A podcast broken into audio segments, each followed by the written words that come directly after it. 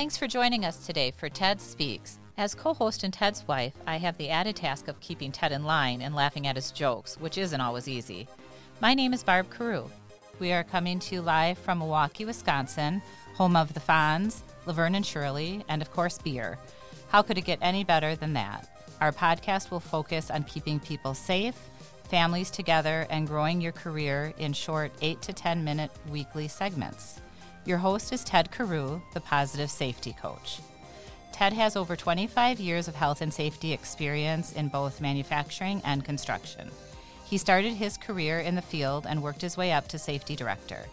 Ted also coaches football and knows how important it is to communicate expectations and work together both at work and at play. With this as Ted's background, he is excited to share some of his experiences with you and to improve your career and your company. Please join us in welcoming Danielle Rath. Danielle Robertson Rath, better known as Green Eyed Guide, serves the sleep deprived and overwhelmed. After earning degrees in biochemistry and food science, she worked in the food, beverage, and supplement industry for over a decade. As the founder of GEG Research and Consulting, she is the author of two books and the leading expert in the science behind caffeine, energy drinks, and beating burnout in the workplace. Green Eyed Guide has helped shift workers, nurses, college students, and small business owners beat burnout with caffeine science.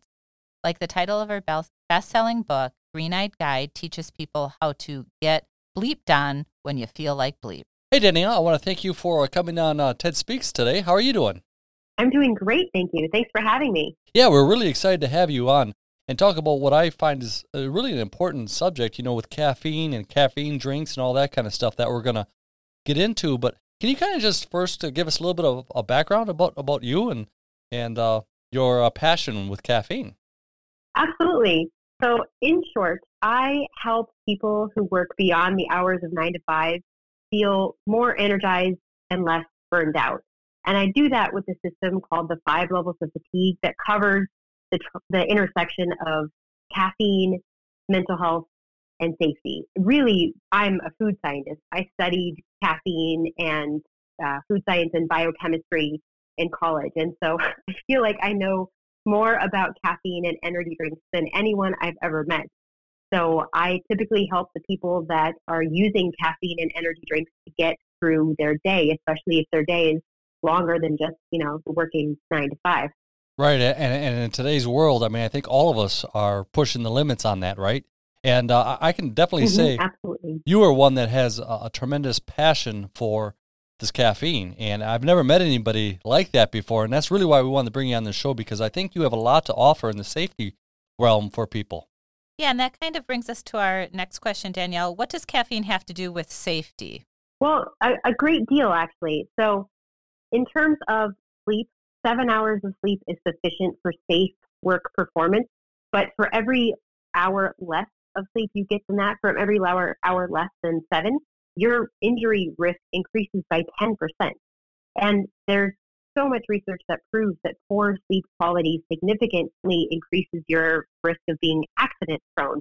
So the type of accidents that you get into varies by industry. But if you work the night shift, you're more likely to have accidents, and those accidents are more likely to be severe or fatal. And so people that are struggling with staying alert, staying focused in their job typically rely on caffeine. However, where you get your caffeine, meaning whether it's pills or coffee or pre workout powders or some energy drinks, and also how much caffeine you have, how fast you consume it, what time of day, all these tiny little details make a huge difference in your physical and your mental health. For example, there's a study that I just read that found nurses that drank energy drinks versus coffee had higher stress and worse sleep quality. And there's, you know, I could go into that study in terms of like why that is so, but it just goes to show you caffeine is not always created equal. It depends on where you're getting your caffeine and what else is in the drink. Furthermore, with first responders, there's a risk of something called sleep inertia, meaning if you go to sleep and then you immediately wake up and have to save someone's life, you can experience sleep inertia, uh, sleep inertia where it's kind of this frogginess that makes it difficult to focus. So if you're, if you're Yeah. saving someone's life, you're making heavy cognitive decisions, and you've just woken up from a nap, that can be dangerous. However, if you have caffeine immediately before a nap, then that can reduce sleep inertia, and that's proven more effective than either caffeine or a nap all by itself.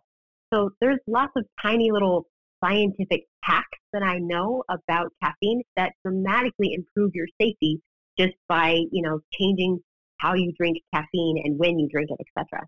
Yeah, I think um, just with that, I have so many questions that I could go on and on. You know, being just for yourself and being a mom, we think so much about just nutrition in general and what we put in our bodies, and then the whole big caffeine dilemma, good or bad. You know, the normal consumer doesn't know all of these little details.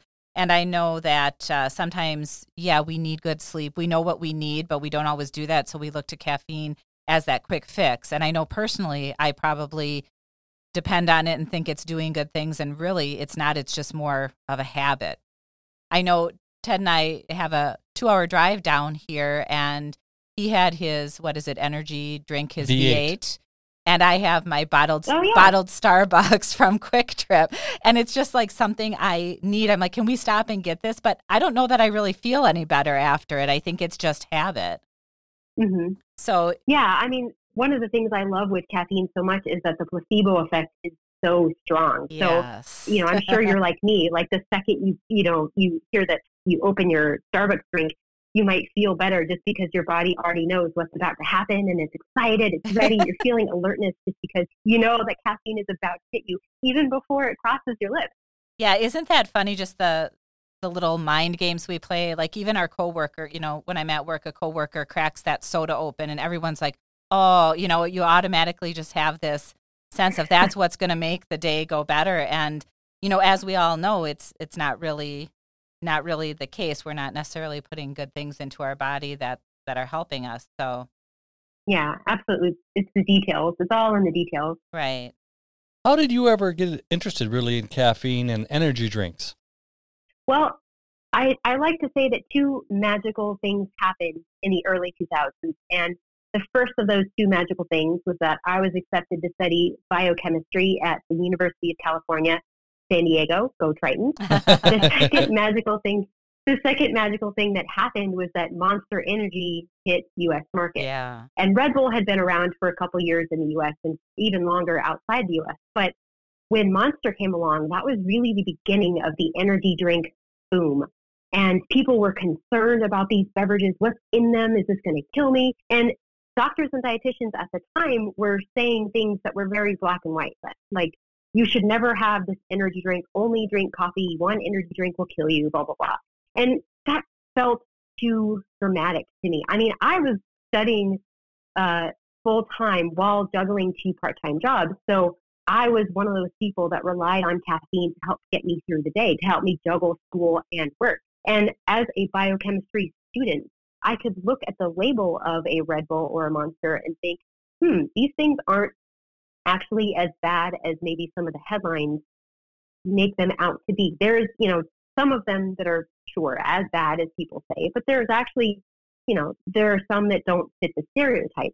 And so from the very beginning of the energy drink boom, from the early 2000s, I knew I wanted to use my science background to help people like me, people that didn't really have an option to just quote unquote get more sleep, or maybe people that didn't really like the taste of coffee or tea. hmm I wanted to make sure that people could make decisions to drink these things with facts, not fear. So, in other words, I never push people towards energy drinks, but I try to give them the information so that they can make an informed decision. Because that's what helped me when I was, you know, juggling all of these things and studying biochemistry and studying energy drinks and their ingredients. So that's kind of how I got started. I wanted to help people see caffeine the way I do through my green eyes, which is how I became the green eyed guide. Yeah, I love that. Yeah, and knowledge is power. And like you said, caffeine can be a beneficial thing. We just need the knowledge of how, when to use it, combine it with good sleep, um, that sort of thing. So, yeah, that's a lot of good information. Um, can you talk a little bit more? I know you mentioned your five levels of fatigue. Can you kind of go into that a little bit more? Absolutely. So the five levels of fatigue is a system that I created that covers the intersection of caffeine, mental health, and safety. For every level of fatigue, you have a different degree of stress or sleep deprivation. Thus, for every level, there's a proportionate response. What you do at fatigue level one is different than what you would do at fatigue level five. And having this proportionate response helps you avoid the health risks that come with misusing caffeine. It helps you stay safe and it helps you manage your mental health because it gives you it gives you a specific game plan for every level of fatigue. This proportionate response is one reason my system is more effective than other programs on employee safety or general nutrition or sleep quality or burnout because it's tailored to a specific um, your specific level of fatigue and your fatigue level three might feel different than my fatigue level three. So the key is that it's not only proportionate to how stressed or how sleep deprived you are, but it's also tailored to what you like to do and what you like to drink or what you do when you're bored or tired or stressed. So it's very adaptive. So it can kind of be customized to the individual or the group or the setting. Mm-hmm, absolutely. And one thing I do want to add is that one of the key features of the five levels of fatigue is that I like to stress at a certain point, there is no amount of caffeine that can save you. You have to rest. Mm-hmm. So that's kind of the mental health aspect is that in these five levels of fatigue, I also help people realize that you can't just drink caffeine to treat the symptoms of stress and sleep deprivation. You also have to think of the source. And you have to realize at a certain point, you might need to take a rest or you might need to ask for help. Or maybe you're just dehydrated. Maybe you just need water or, you know, to get up and walk around. You don't actually need caffeine. So I help people realize their the sources of stress and sleep deprivation, you know, to help them get a better mental health. But then I also help them make sure they're not getting more caffeine than they absolutely need, you know, exposing their body to things that aren't quite necessary. Right. Yeah. You know, Danielle, you talk a little bit about, um, you know, how to beating burnout from caffeine science. What do you mean by that exactly? Great question. So, beating burnout with caffeine science. Well, caffeine is the number one coping mechanism for sleep deprivation and for stress, mm-hmm. but caffeine can make sleep and stress worse. The key is drinking caffeine strategically and knowing other coping mechanisms to ensure you never get all the way to the point of no return where you're burned out. In other words, you never get all the way to, heat, to fatigue level five. This is kind of what drove me to write um, this book titled How to Get Done When You Feel Like. I, I, was wondering how you were going to pronounce that on the air. it's a great book. yeah, yes. yes, yes. It's hard to market because it's S H asterisk T, and certain people, you know, I mean, that's my favorite swear word, but yeah. some people don't like that word. No. But I mean, essentially, a, a, lot of people that I work with, how I teach them to beat burnout with caffeine science is like, look, you're exhausted and you feel like poop, but you have things to do. Right. So how do you do that? And that that's where the beating burnout with caffeine science comes into play. That's what that means. I think all of us really struggle with that at some points, you know, different ups and downs. I know last week, for an example, I know I was really at the, you know, running, felt like I was running all over the place and I kind of let my body get down. And there wasn't a matter of how much caffeine I had it was just time for me to give myself a rest. And it's hard to know that. Mm-hmm. Exactly. Yeah. yeah. Um, can you just, I know you talked about the five levels of fatigue. Is there any way, I know you said every circumstance in person is different depending on, you know, what they're involved with, but can you give just a brief example of like a level one versus a level five, just so our listeners kind of have a feel? Yeah, absolutely. So I actually recorded a podcast yesterday called um, Queen Elsa and the Five Levels of Fatigue. I'm a mom of two, so Frozen and Cars are on regular rotation at my house. I love it. So at so at fatigue level one, that's when you're just feeling a little bored. You're just annoyed. You know, maybe your toddler is watching Wheels on the Bus for the hundredth time in a row, and so you're you're not exhausted and you're not stressed, but you're not really feeling your best. You're not feeling energized. You're not feeling like you could just bust out like let it go and you know sing and dance. Like that's fatigue level zero.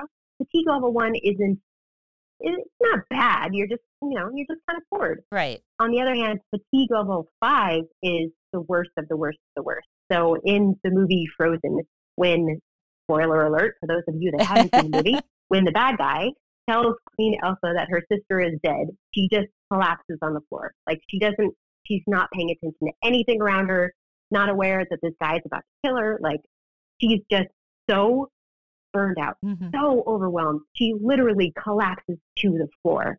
So that's fatigue level five compared to just being like, nah, you're a little bored, you're a little annoyed. That's fatigue level one. Right. That's a good picture to have an image to kind of relate that. Absolutely. I can definitely tell you're a mother. and you've probably watched that movie quite a few times. We've watched it once or twice ourselves, right, Barb? Yeah, I think too, just um, yes. no matter what your position in life is, um, a mom, you know, whether you work in a business that is just an office setting or something where you you said you know can get dangerous if fatigue sets in i think it's important to everyone especially in today's world it's so fast paced you know whether that's good or bad i think sometimes it's just hard to slow down. And so we look for thing and unfortunately sometimes it's that easy fix but having like you said this education and knowing how to kind of manipulate it in a good effective way is very very useful for everyone i would say. Well i also think you know just for the safety professionals that are listening too right, right? i mean to, to, to be able to know where your employees are at you know when they come to work um, even as as the day goes on, you see some of them coming tired, right? They're working a lot of hours. They come in tired. Now they're now, now they're peaking a little bit, but you also know that there's going to be a time to do that. So to know those five levels, I think, is very crucial for safety professionals and, and supervisors to kind of learn, you know, where their employee are and, and, perhaps help them from not getting hurt. Right, exactly. Mm-hmm. Um, Danielle, have you ever reached fatigue level five? yes, I have. So um, I used to work at Beachbody. I worked at Beachbody R&D at their headquarters on their research and development team. I was I was the creator of the reformulation of the uh, the greenberry technology. That's oh, wow. my my pride and joy. Um, kind of like the Neville Longbottom of Beachbody shakes. Like greenberry doesn't sound that great, and so not many people like it. It just sounds weird. I don't even think they make it anymore. but at the time, I was living in California, living in Southern California, and the headquarters of Beachbody was about two hours away. It was in Santa Monica. So for those of you that aren't familiar with uh, the geographic location of, uh, of California, it's basically like driving from Milwaukee to Madison every single day. It's a long drive. Yeah. There's a lot of traffic. And even though we were a wellness company, just the work itself was physically and mentally exhausting. And I just came into work every day feeling like stepping onto a treadmill that was already set at 10 miles an hour and an incline of seven. Like that's what it felt like to come into work. And at a certain point, I remember I was driving home with one eye open because I was so tired that I thought maybe I could just rest one, you know, one eye at a time. Oh no! so that was definitely, um, you know, eye opening. I guess yeah. pardon the pun, but that was the point when I realized, like, even though I'm having caffeine every single day, I'm not paying attention to the mental exhaustion that I'm right. feeling. I'm feeling the cynicism. I'm feeling the emotional exhaustion. I'm feeling that nothing that I do matters those are the three major characteristics of feeling burnout. So that was me at fatigue level five, realizing I had to make a change and maybe this job was no longer right for me because I was putting myself in such a dangerous situation. Not just me, but everyone else on the freeway around me. Like, you know, me driving with one eye open is not good for anyone. so that was me hitting hitting fatigue level five of five. Well, and it's funny because we we know better sometimes right but when we're so fatigued mm-hmm. just that like you said not only the physical portion but the emotional and the mental part just really take a toll and going back to the the safety world and any aspect it's just so important to get a grip on that and kind of know what's good to do and what's not good to do well i know uh, for me personally I, I remember one time many years ago uh, before i really started my career in safety i was working a night shift and i remember driving home and uh, almost falling asleep. You know, and all of a sudden I pulled together, and you know how you get that right afterwards. Um, but I was drinking caffeine and all that kind of stuff, you know, during the night to get through the night shift. And I'll never forget what that feeling is within your whole body. But if we have employees that are going through that same thing, you know, just that few moments where they could be, you know, something like that can happen to startle them, we can end up them getting hurt. So we just got to make sure that they know what they're doing. and watch for those different levels, like you were talking about. Yeah, it just takes a second. Something can happen. Absolutely. So, when it comes to caffeine and safety, of course, what is the um, one thing our listeners need to know about? Well, essentially, more caffeine does not always equal more alert. And this ties nicely into what you just said. There is a study where sleep deprived truck drivers made fewer mistakes in a simulation when they had smaller doses of caffeine. And that kind of seems backwards. You'd think that if they Yeah. had less caffeine, they'd be less alert, but that wasn't the case. In this study, the sleep dri- uh, the sleep deprived truck drivers that had the larger doses of caffeine crossed this peak in this curve that's called the Yerkes-Dodson law. I'll explain that in a second. But essentially, they crossed the threshold where they became over agitated, over stimulated, hyper alert. And because they crossed that threshold, they were actually having a, difficult, a more difficult time focusing because that caffeine had pushed them too far and it pushed them over this peak. So essentially, you want to find your sweet spot in this curve. If you picture stimulation on the x-axis and performance on the y-axis, uh, y-axis, with increasing stimulation, your performance improves to a point, and then that curve falls back down. So what I do, what I help people do, is find that peak in that curve. How much stimulation can I give you, whether it's from caffeine or from things that you're doing, like a conversation with a friend or whatever? How can I get your stimulation right up to that peak where your performance is at its max just before you start falling off that cliff?